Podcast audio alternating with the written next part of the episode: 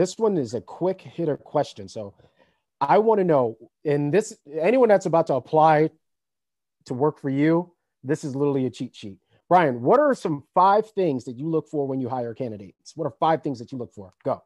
Boom. That's so easy. So we have our core values, which we call our gist, and it's R G I S T. And so if you want to work for me, you need to be responsive. Responsiveness is the number one thing that that makes people feel safe and makes them feel like they're being taken care of. Even if that's like, I don't know the answer, but thanks for letting me know you've got the question.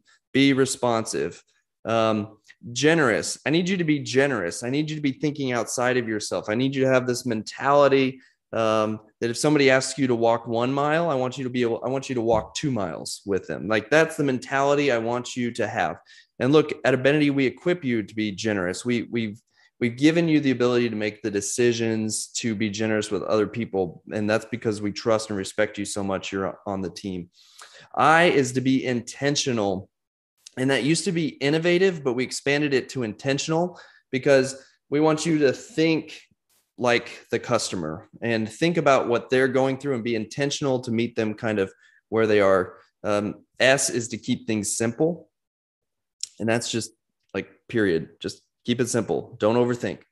And T is to be transparent.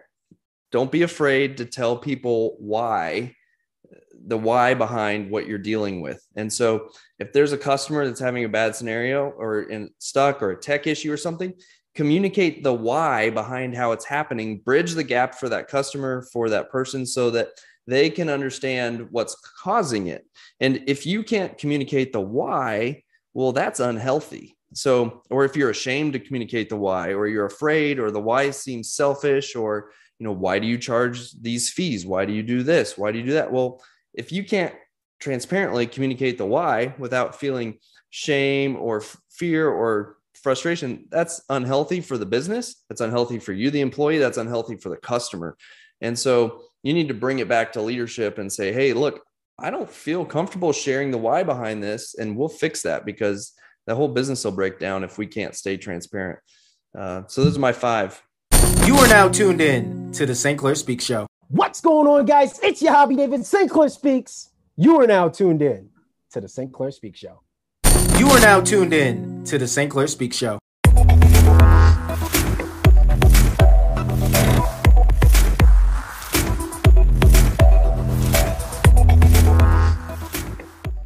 What's going on, guys? Welcome back to the St. Clair Speak Show podcast. I'm your host, Yahavi St. Clair. Guys, we got another impactful guest.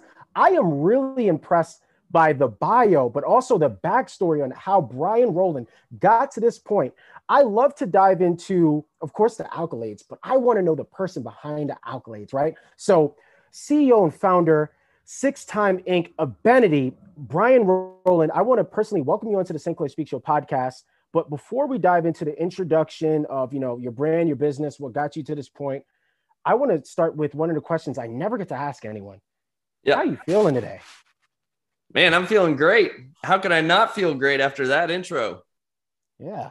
Yeah. So I want to dive into it. I want to know before we get into the whole backstory of the brand and the business and all the success, what got you to this point of, okay, this is what I want to do? Did you envision this? What was that moment where you discovered fire like a caveman? When, when, how did we get here?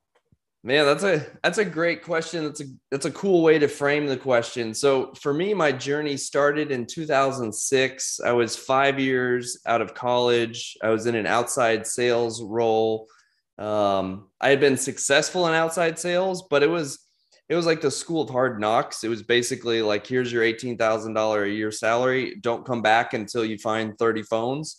Uh, and uh, to sell, I was selling cell phones um, at the time and uh, and and so you know I, I had built up this this essentially formula to to sell phones through corporate America to their employees. Um, the employees of certain companies get discounts as a benefit, and that led me really into this problem where that I was that I encountered in that job, and that that problem just really motivated me to build a bridge over that gap and and, and solve the problem. And and so that's what led that was kind of the catalyst moment when i am bringing my cell phone material to corporate america saying hey tell your employees about these essentially deals for this month. And the wrong information got published on the intranet of this company for the employees and uh, it was the walt disney company. They had 135000 employees at the time. And you know they're like look i'm sorry but it took us two weeks for it to get that up there. Um, they're not just going to pull it down. Like we're just going to have to deal with the consequences of whatever's up there. So it was a customer support nightmare for sprint. This was the cell phone provider i was working with for me and my sales role and really for hr because the employees were confused and getting the wrong information so i went to them at that time. I said hey what if we built a platform for you that manages these merchant relationships that y- you have together? And disney had maybe 300 merchants offering discounts and benefits to their their they call them cast members instead of employees uh, as as a benefit. Well, what if we built you a platform that managed those merchant relationships and then the merchants work directly with us so that you didn't have to deal with them and your IT department didn't have to deal with this at all. And then we'll just communicate directly between the merchants and the and the team and your cast members your employees and we'll brand it for you so that it looks like your perks program. And that's and that's what we did ultimately. And that's what we're doing today. Uh, we've just grown it to having over a million discounts across 10,000 uh, a million discount redemption locations uh, across 10,000 cities um, on everything from pizza and the zoo to movie tickets, oil changes, car rentals, hotels. And we do that for big companies like Mastercard and U.S. Bank, and um, and it's been it's been an awesome awesome journey in this kind of unique entertainment benefits space within kind of corporate perks for employees. Uh, and then what, what really motivated me to kind of answer that your first question was you know, when I was selling phones, I, I went to my boss at the at the phone company and I was like, "Hey, look, if we build this platform, we basically own the merchant relationships and we can we can push cell phones all we want." And he very wisely said, "Well, we, you know, we just do cellular. Like, let's keep the main thing the main thing." Um, and so he said no. So I said, "All right, well, I'm going to try it on the side." A year and a half later, um, my brother and I, uh, who is my kind of business partner, uh, we were able to take it full uh, full time thanks to my wife's teaching salary. So, you know, this is not this was not a quick journey to full time entrepreneurial employment. Um, it took you know four years for us really to get sustainable uh, to the point where my wife could come home as our family was growing and and that sort of thing. But uh, just being entrepreneurial minded is what was really the catalyst and then for me, hitting a point where I was making great money as a pretty young guy out of school, um, and not being really satisfied with the, you know, the, just the more money you make, the more things you have to deal with. That's the way I look at it. The more you have to manage, the more decisions you have to make, the more people you have speaking into your life and telling you things that maybe should matter, maybe shouldn't matter. I mean, I can't tell you the number of conversations I've had with people where they're like, you should do this. And after weeks of in, kind of investigating through the process, you're like, so why am I doing this again? Well, it's all, and, and then it becomes, well, it's just an option. It's just something you can do. I was like, well, it's a big headache. I think it would have been better if we did nothing. and so, um, you know, that none of that stuff was useful for me. And so I was like, you know, I wanted, I was really interested in impact and I wanted to I wanted there to be an output to a cause outside of myself uh, with every input into the business. And so, what really motivated me was we started this new business venture with a social mission, and that's been kind of at the foundation of what we're doing since day one. Ooh, Brian, I got a couple of good questions for you. Uh, that is a lot to unpack. But the first question I want to know, you know, there is, of course, this business and it's personal. What is it like working with a sibling in business? What, what yeah. is, what's that like for you?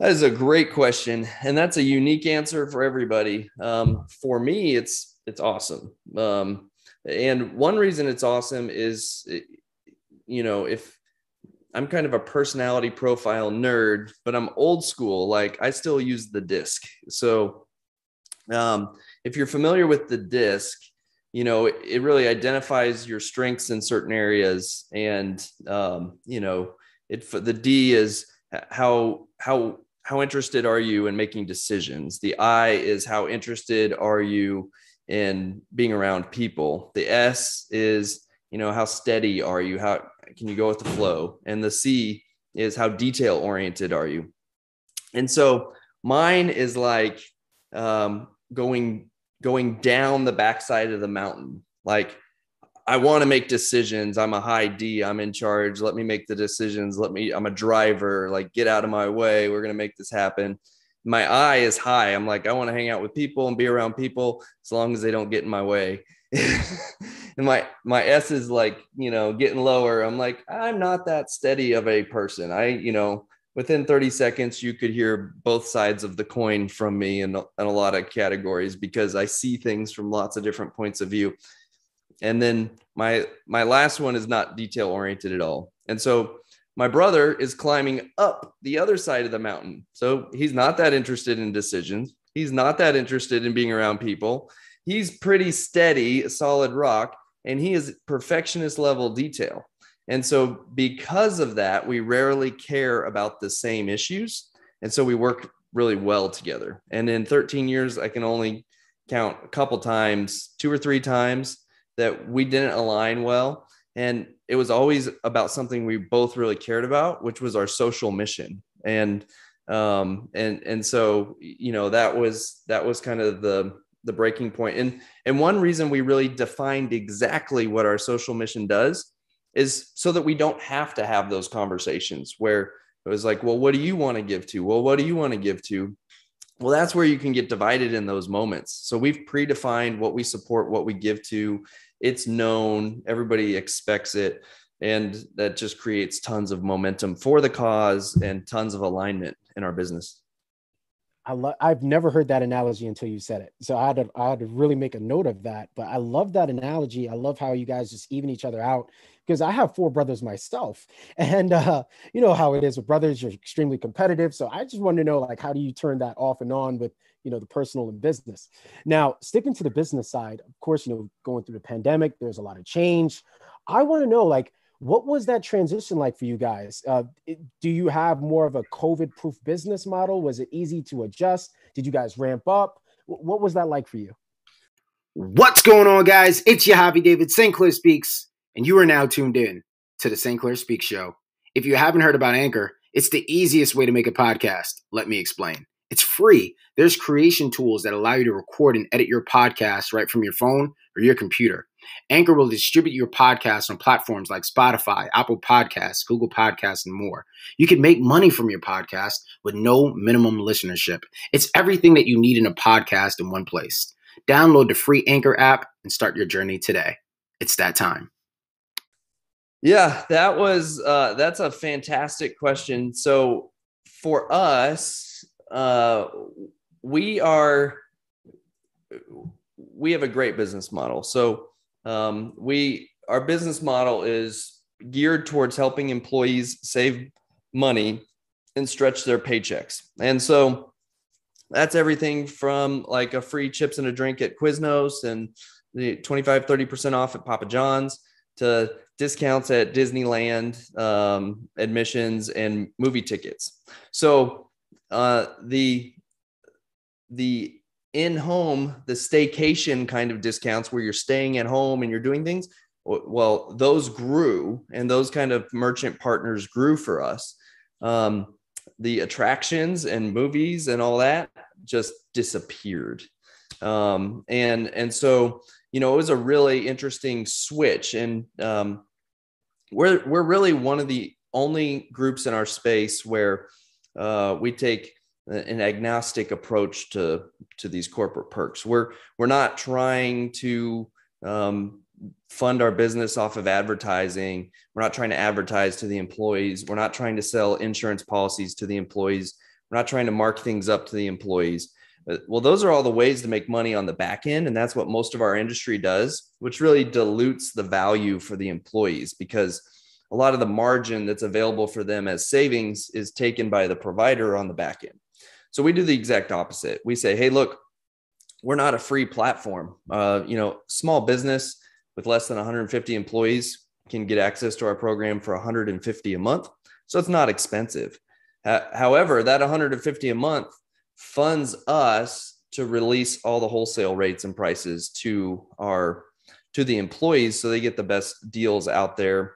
And on our Abenity.com site, we publish a annual perks report and we compare to AAA and AARP, and we show everybody how much deeper our discounts are than those providers uh, so that you're bringing something of value to your people. But we had a big pivot but but here here's what was hard about the pandemic for us was uh, outside of us just focusing on different things to add value um, we exited kind of stage three of the business life cycle um, which was growth and establishment. And we started entering stage four which is expansion and stage stage five which is maturity um, and expansion and maturity are not are rarely entrepreneurial strengths. Um, and for me personally, for sure, it's not um, because I like spinning up things that are new. I don't like expanding what's already working and maturing and and and growing out. It's not where my strengths are. So February 2020, after six months of big discussions, and we've bootstrapped the whole way, we never took outside capital. Um, we decided to uh, put ex- new executive leadership in place for the company. And so, February 20, 2020 uh, was the first month for our new CEO and our new president and COO. And I fully stepped down into a founder role. And so uh, it became in March. All right, good luck, guys. Your first big assignment is to navigate this global pandemic. I love that. I love that. So we're sticking on the topic of you know transitioning with the pandemic. How is it like? What what is it like? You know, working fully remote. How how do you run a team and his staff? You know, there has to be some type of trust factor there to know that you know for example that margaret could do her job and she's doing her 10 hours as she should. Yep. What's that like running a full remote team? You know you're not seeing each other in person. There's no brick and mortar. Everything's online. Um, what's that like? Yep. So yeah we so we had a big advantage in this remote space. We uh, we have built a fully distributed team since 2006 and so we had been doing this a very long time while everybody else was figuring it out so we did not have any disruption in workflow. Like, how do we work together with this new? How do we make this work? Um, and so, but but you said it perfectly. Uh, when you're when you're hiring remote team members, you know, if you have the privilege to to start remote like we did and hire specifically for remote, then you can make some more strategic decisions in the kind of people you hire back to that disc personality test, there are just some people that don't work well from home. I mean, there are just some personalities it's not healthy for.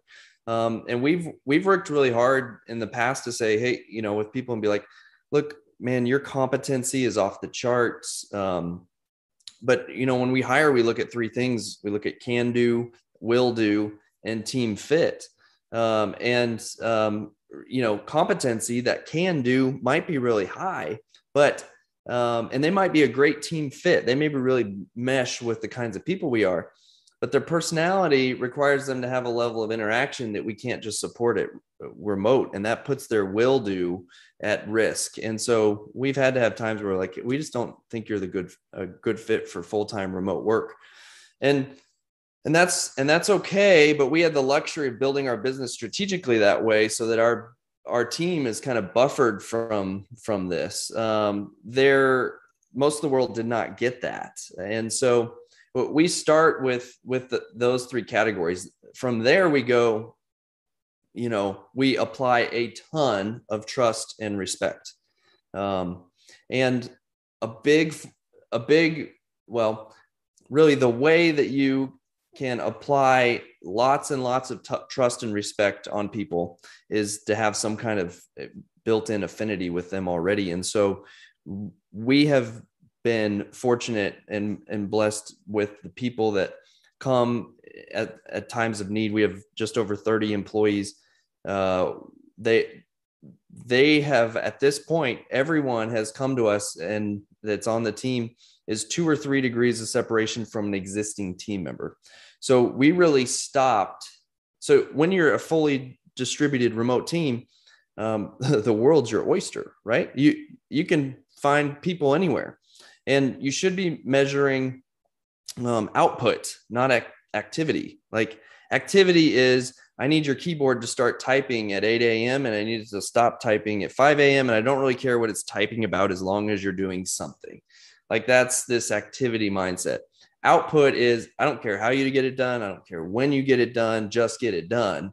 And so you have to have this out output mindset, which opens you up to different time zones, different uh, um, different things. And I mean, we had one lady whose husband got relocated to Guantanamo Bay and Cuba for his naval deployment. And she's like, "Is this going to work?" And I said, "Well, will you have internet? Yes. Will you have phone? Yes. How's it different than where you're at right now in DC? Uh, I guess it's not. It's like, yeah, it'll work. So, uh, you know, you you measure output over activity. Um, if you focus on people that are two or three degrees of separation from your existing team members, you've got a lot of loyalty built in there. And and and you have to if if all of us are truly you know if if we if we averaged all of our facebook friends you know most people have a couple hundred facebook friends and most of those people have a couple hundred facebook friends. So the talent pool is quite large even for a small team of 30 people that get feelers out there. And um, and when somebody comes in that's two or three degrees of separation they already have heard of who you work for they already know what you're about um, they want to impress you and your the new bosses, and so you you have this loyalty built in that doesn't exist when you go outside of that level and you just go straight to the marketplace, and that and that really helps. Um, and then from there, it's just rules of engagement um, that are really important for communicating. I, I wrote a whole article on this on brianroland.com. It's called "Stop Sending Internal Emails." And that is probably the one secret that we've done is we don't email each other internally. Um, and there's a one page pdf you can download. In fact now's probably a good time. If you're listening and you want the rules of engagement for remote team just text the word rules to my phone number. You'll get an auto response. Um, the phone number is area code 615 802 6853 and you'll get those rules of engagement for remote teams. And and the biggest the big idea is don't email each other. Use the correct channel for the correct kind of communication. So when it's a when when it's quick clarity that you need don't email uh, chat send a little chat message like in slack or something like that. Um, if it's not quick clarity and you need further clarity don't email. Don't chat a big long thing I know this is a tough one, but pick up the telephone and make a phone call and talk to them. And hey, better yet, like go take a little walk, get out of the dark room in your house for a minute. And so it's just these rules of engagement. When you get your team together or multiple teams together, that's the time to use video and get some visual interaction. But don't use video too much because your brain, when you're on video, is no matter what's going on, your brain is trying to reconcile that I can see you, I can see your facial expressions, I can see your body, but I can't see all of your body. And so your brain is working overtime trying to reconcile the fact that you're there, but you're not there. And this is where that Zoom fatigue comes in, is because it's way more draining on you than being in person with somebody. So don't do a ton of video, you know, stick to things that give you energy. And there are people that get energy more from video than others. And so just you know lean into what works and um, reserve email for your customers your suppliers uh, the people that you want to keep in that kind of external communication mode don't use text messages at all ever for work i know it's crazy but look the moment you start texting customers or suppliers or whatever, you have given up your work life balance. You have no privacy any longer. All your customers can get access to you at any time. The only reason I recommend, you know, texting anyone for work is um, if you get a second cell phone just for that purpose that you can leave locked up in your office and leave behind. and and look, I've learned the hard way um, because you know a relationship that starts out really good in business, it doesn't always end up really good in business. And so if you have this safe, like fun text communication in the early days, well, if it's if you're ever in a situation where it's not so good, you, you can't get away from this and it can really damage your work-life balance. So those are just some of the rules in there, and you can get the whole thing at, at on the site or by texting that number. So Brian, I got a, I have a couple of good ones for you, but this one is a quick hitter question. So I want to know, in this, anyone that's about to apply to work for you, this is literally a cheat sheet. Brian, what are some five things that you look for when you hire candidates? What are five things that you look for? Go. Boom. That's so easy. So we have our core values, which we call our gist, and it's R G I S T. And so if you want to work for me, you need to be responsive. Responsiveness is the number one thing that that makes people feel safe and makes them feel like they're being taken care of. Even if that's like, I don't know the answer, but thanks for letting me know you've got the question. Be responsive. Um, generous. I need you to be generous. I need you to be thinking outside of yourself. I need you to have this mentality um, that if somebody asks you to walk one mile, I want you to be able, I want you to walk two miles with them. Like that's the mentality I want you to have. And look, at Abenity, we equip you to be generous. We we've we've given you the ability to make the decisions to be generous with other people, and that's because we trust and respect you so much. You're on the team.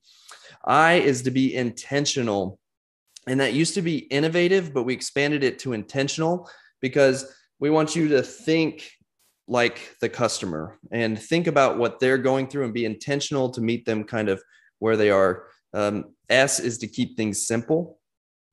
And that's just like, period. Just keep it simple. Don't overthink. And T is to be transparent.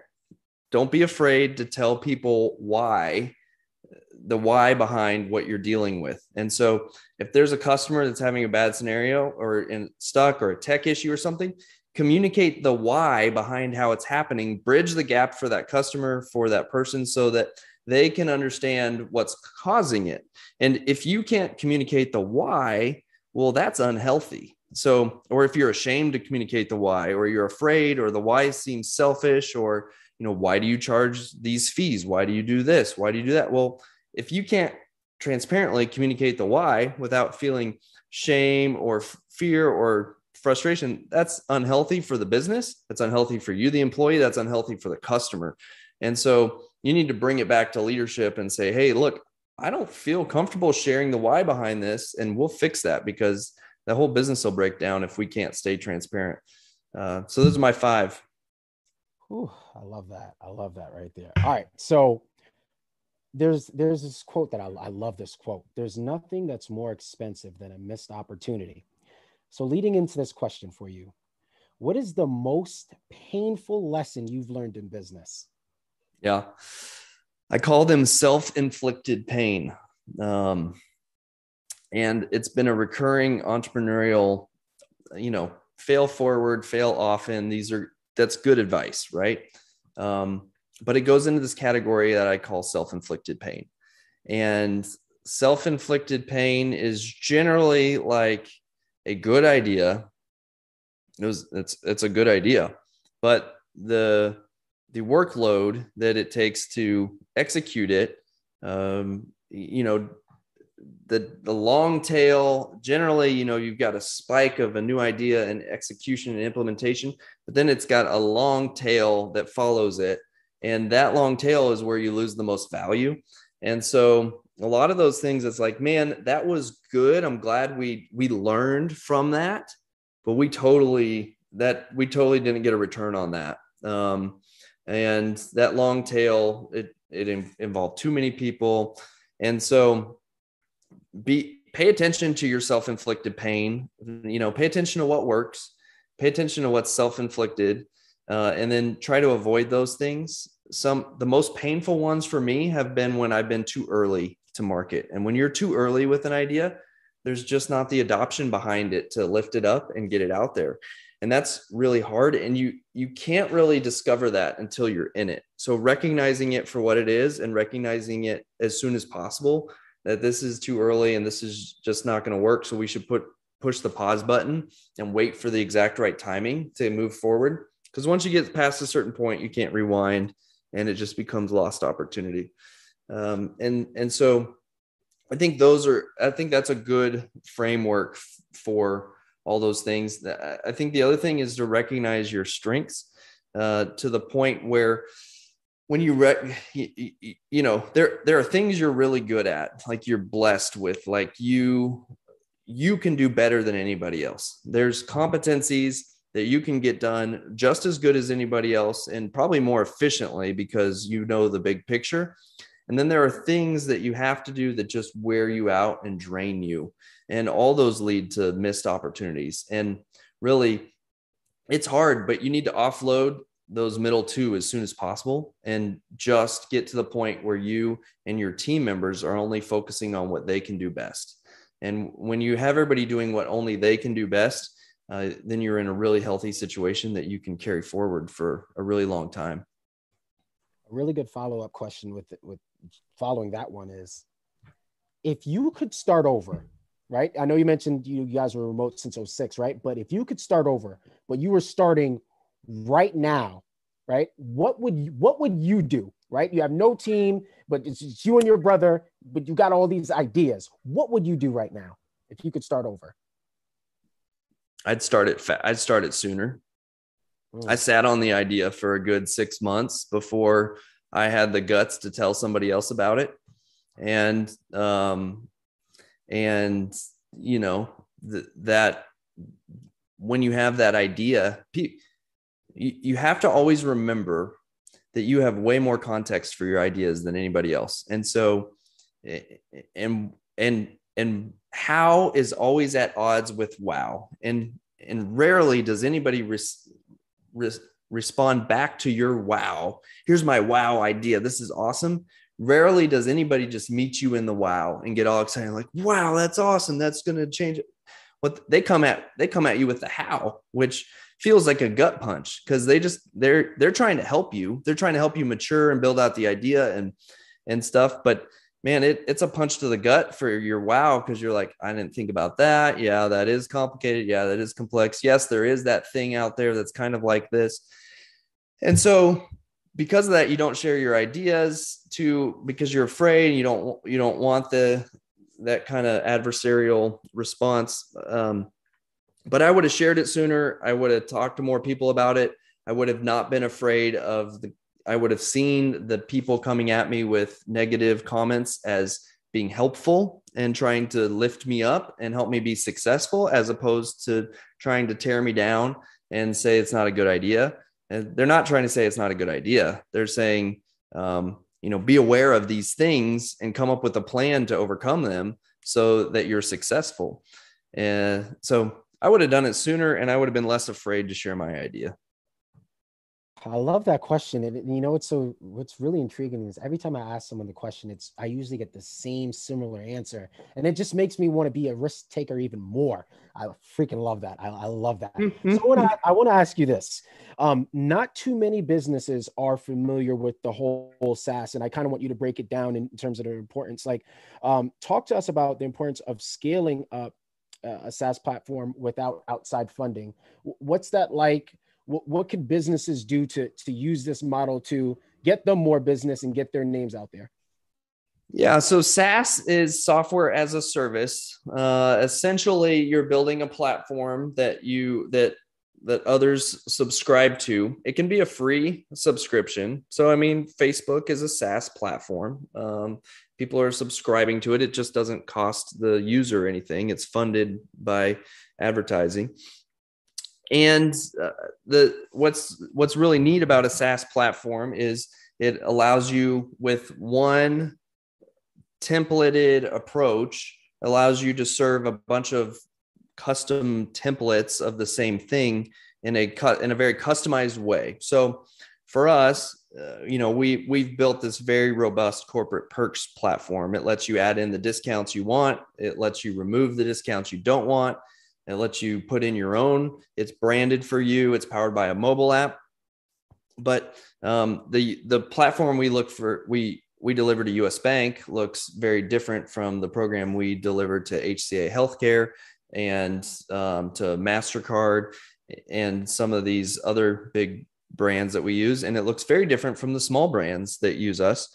And the small brands can say, Hey, I've got, we've got access to the same perks that the big guys offer, uh, but they're personalized and they look like each other. Or they look like they've delivered it themselves. And so this, the SaaS gives you this SaaS approach um, to product development allows you to meet the needs of many uh, while developing in a very narrow kind of product channel.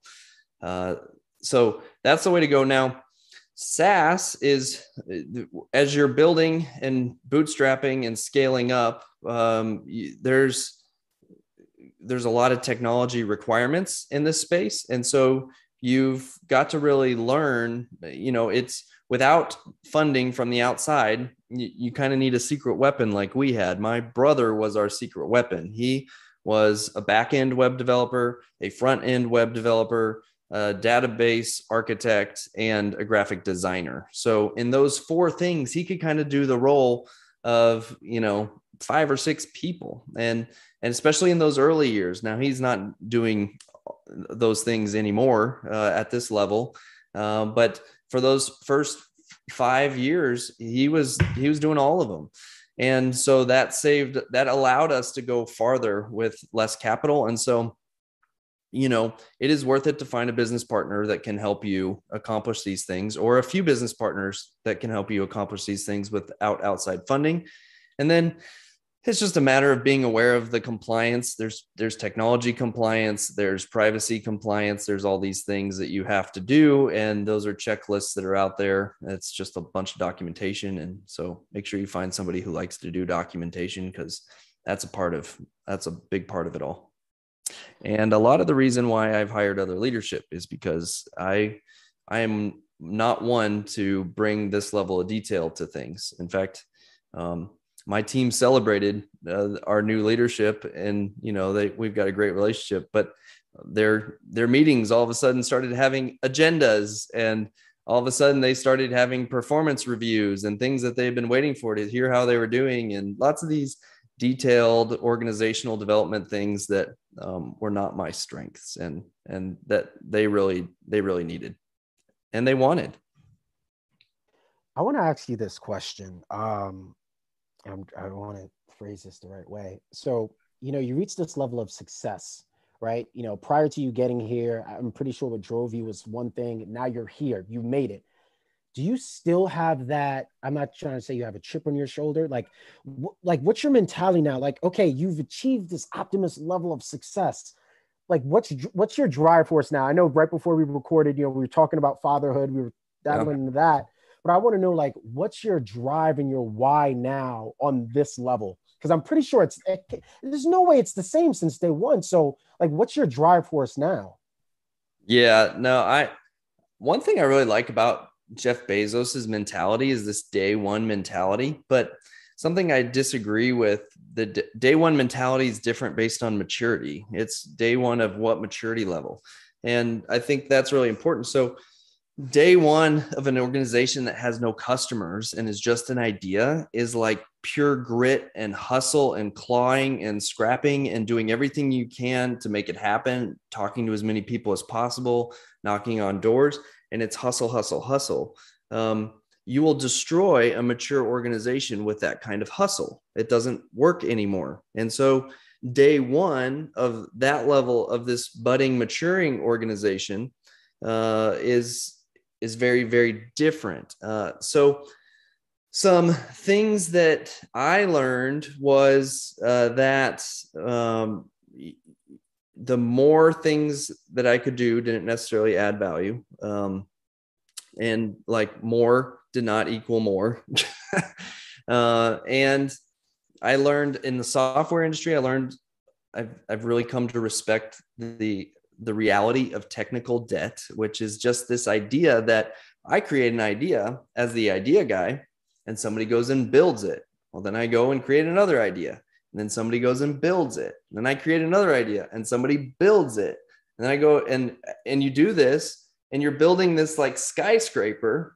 Well, you have to remember you, you got to have like the maintenance crew that's down here keeping this modernized, keeping it clean, keeping it all these things. And me as the idea guy, you know, the the people managing this come to a point where they're like, hey, look, you need to stop building things because we can't keep adding floors to this skyscraper. Like it's getting too heavy. There's technical debt. Um, and so there comes to a point where you need to recognize it goes back to that keep the main thing the main thing is adding more doesn't necessarily further your cause. It increases the complexity to the point where uh, it, it, it may not be sustainable and may stop scaling. That's really important. Another thing I learned the same lesson with people. Um, you add, you know, you start with two people, say me and my brother, we add in a third person. All right, well, that's great. We're working well. You add in a fourth person, we're working well. Well, you add in that fifth person. Well, every one of these new connections is not just like one new person to communicate. It's, you know, it's it's times five. So the complexity multiplies by five with the fifth person. The complexity multiplies by six with the sixth person. And so adding people, adding roles, you need to be very strategic about because it's not like you're not just adding one more person. No, you're multiplying the complexity of everything by the number of other people involved that they're interacting with and working with. Um, and so you just don't realize that every single addition to the business adds significantly more weight than it did originally, especially if you have a day one grit entrepreneur mindset as opposed to a day one maturing organization mindset or a day one mature organization. Um, and so those are all really key ingredients to keep in mind. And then um, me now being, you know, going on a year and a half of being uh, in a founder role, uh, you know, not having an active leadership role. Um, the I've had a lot of time to debrief these ideas, and one big thing that comes back uh, is when most of your when when you have a when you have a couple good ideas that are winners, and you have a bunch of ideas that just don't really make it. Well, you've got a lot of time that you could have freed up that didn't end up going towards anything. and you got to take those chances. But when you let your time be free and you focus more um, more sharply or acutely on these ideas that work, um, you have a lot more time to spend on things that matter. And so this is where the idea of no margin, no mission comes into play. And if you're just running so hard that you don't have the margin to be available for what matters, whether that's your family, whether that's for your team members' personal lives and knowing what they're going through. Um, whether that's to write write a thank you card or a birthday card to somebody, like you know, is it all worth it if you are burning so hard that you don't have the time for anything, and most of your time is going towards things that don't matter because you know for the things that matter to get done, you have to spend a lot of time going through the things that don't necessarily matter because in the moment it's really hard to tell the difference. So one of my favorite questions, of course, is you know, where do you see where do you see the business in like five years? But I want to know where do you see not only just the business but the industry and, and, what you do? Where do you see this in the next 10 years? Yeah. Yeah, no, that's a great question. That's a really interesting question. Um, so the good thing about our space is uh, we say perks are about people and and look we're all in the people business every one of us wherever we are.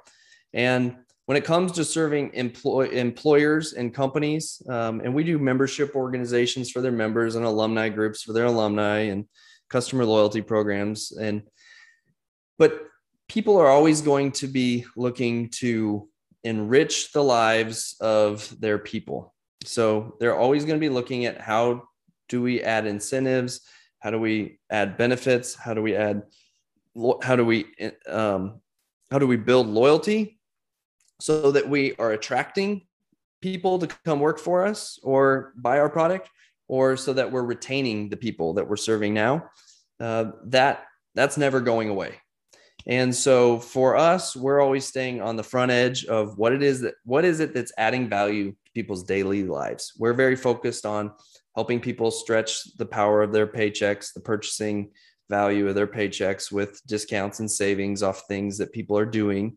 uh, annually, like big trips and hotel stays and theme park visits and, and just lunches out and that kind of thing. Oil changes, tires. You know, we got 15% off at Jiffy Lube and Firestone and uh, all these things that people are spending money on. We want to help stretch that money a little farther by giving them some savings that are that's in their pocket.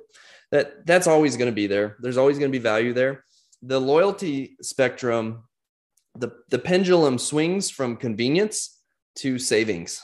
Um, we've been in a long convenience cycle right now with people willing to pay Amazon Prime an extra, you know, whatever buck uh, a year to get to get stuff same day or next day or in two days. Like that's major convenience cycle but but that's we're all pretty spoiled right now. We have a lot of economic conveniences at our fingertips that are not guaranteed and they won't always be there. And when when the pendulum swings the other way that's when loyalty goes towards savings and discounts. And how do we help people do more with what they have? Um, and so we're just always swinging on that pendulum with everybody else coming up with the best perks at the time and um, trying to stay relevant as we go you know there's there's this saying uh, people do business with um, people do business with people that they like know and trust right? So when you're looking at when you're looking at brands you want to do business you want to do business with these big corporations and these big brands what are some things that you look for uh, prior to you even reaching out to these big corporations? Yeah um no no that's a that's a great question. Um you know i i i don't think i don't necessarily um look for uh, look for that. I, I I'm really a firm believer in just kind of this value added transactional marketplace. So um, I I am looking for transparency from companies. Um, you know, I I want to know and and not transparency with what they're doing with my money. You know, like Jeff Bezos goes to the moon. What he didn't go to the moon. he, you know, he left the atmosphere. He'll be at the moon next week. It's okay.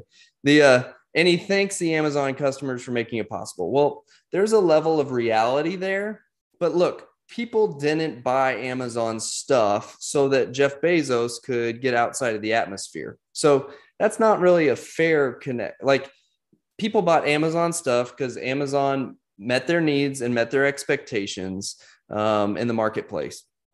And so I'm looking for transparency in that way.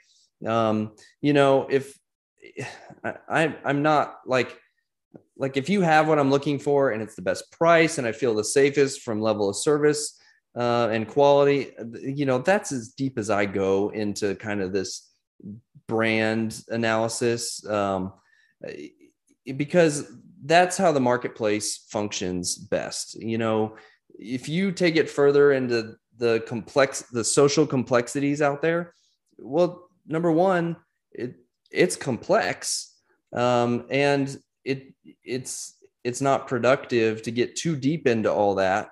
Um, and so you know we're just looking for um, we like doing business with um, we're looking for the people that we can add value to regardless of who they are regardless of what they stand for. We're here to kind of serve people meet them in their needs where they are. And um, and look if we do that well we build a relationship along the way.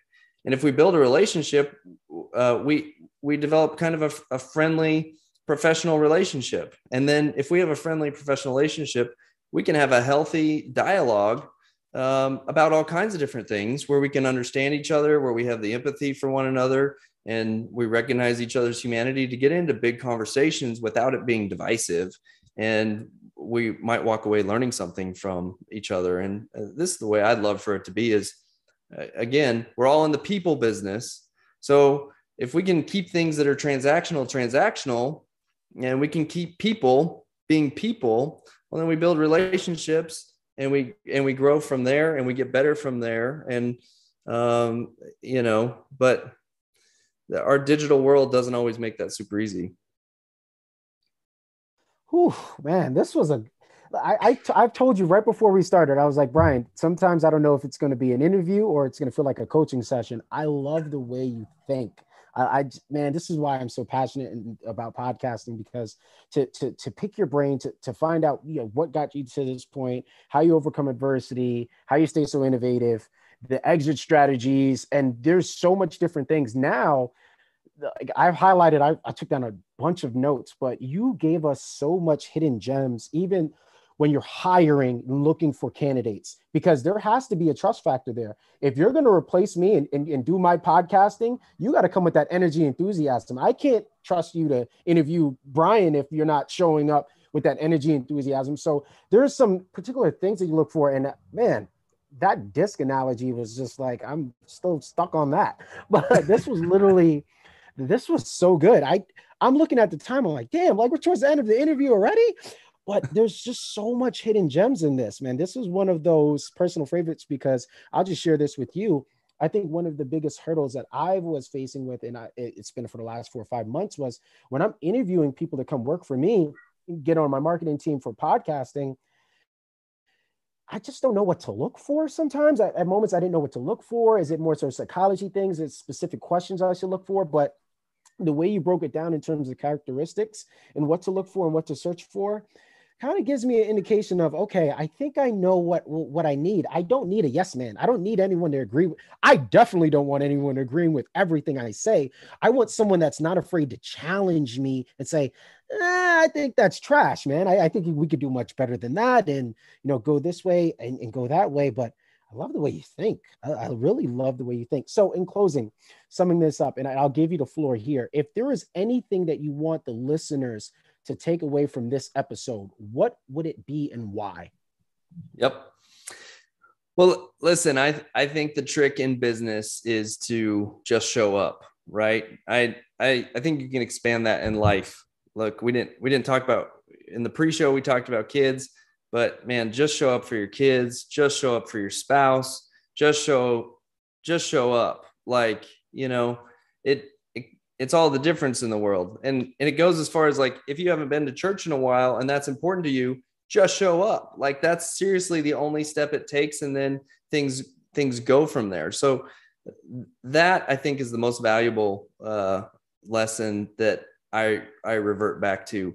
Um, I think often about the idea that if you if you get rid of the margin in your life, you have no mission. Um, look, when you're when you're thinking about how do you lead and take care of yourself, you know, and you're like the hierarchy of needs, well, if you're putting your family or your work before yourself, like that's a that is a short-term uh, strategy because yourself will get unhealthy um, and you won't be able to take care of your family or your work anymore. And so you may feel like, oh, it's selfish for put me to put my personal health ahead of my family and my work but no it's strategic. Like you you need to be putting yourself ahead. Um, otherwise you won't be there to take care of them long term. And you got to have this big picture point of view.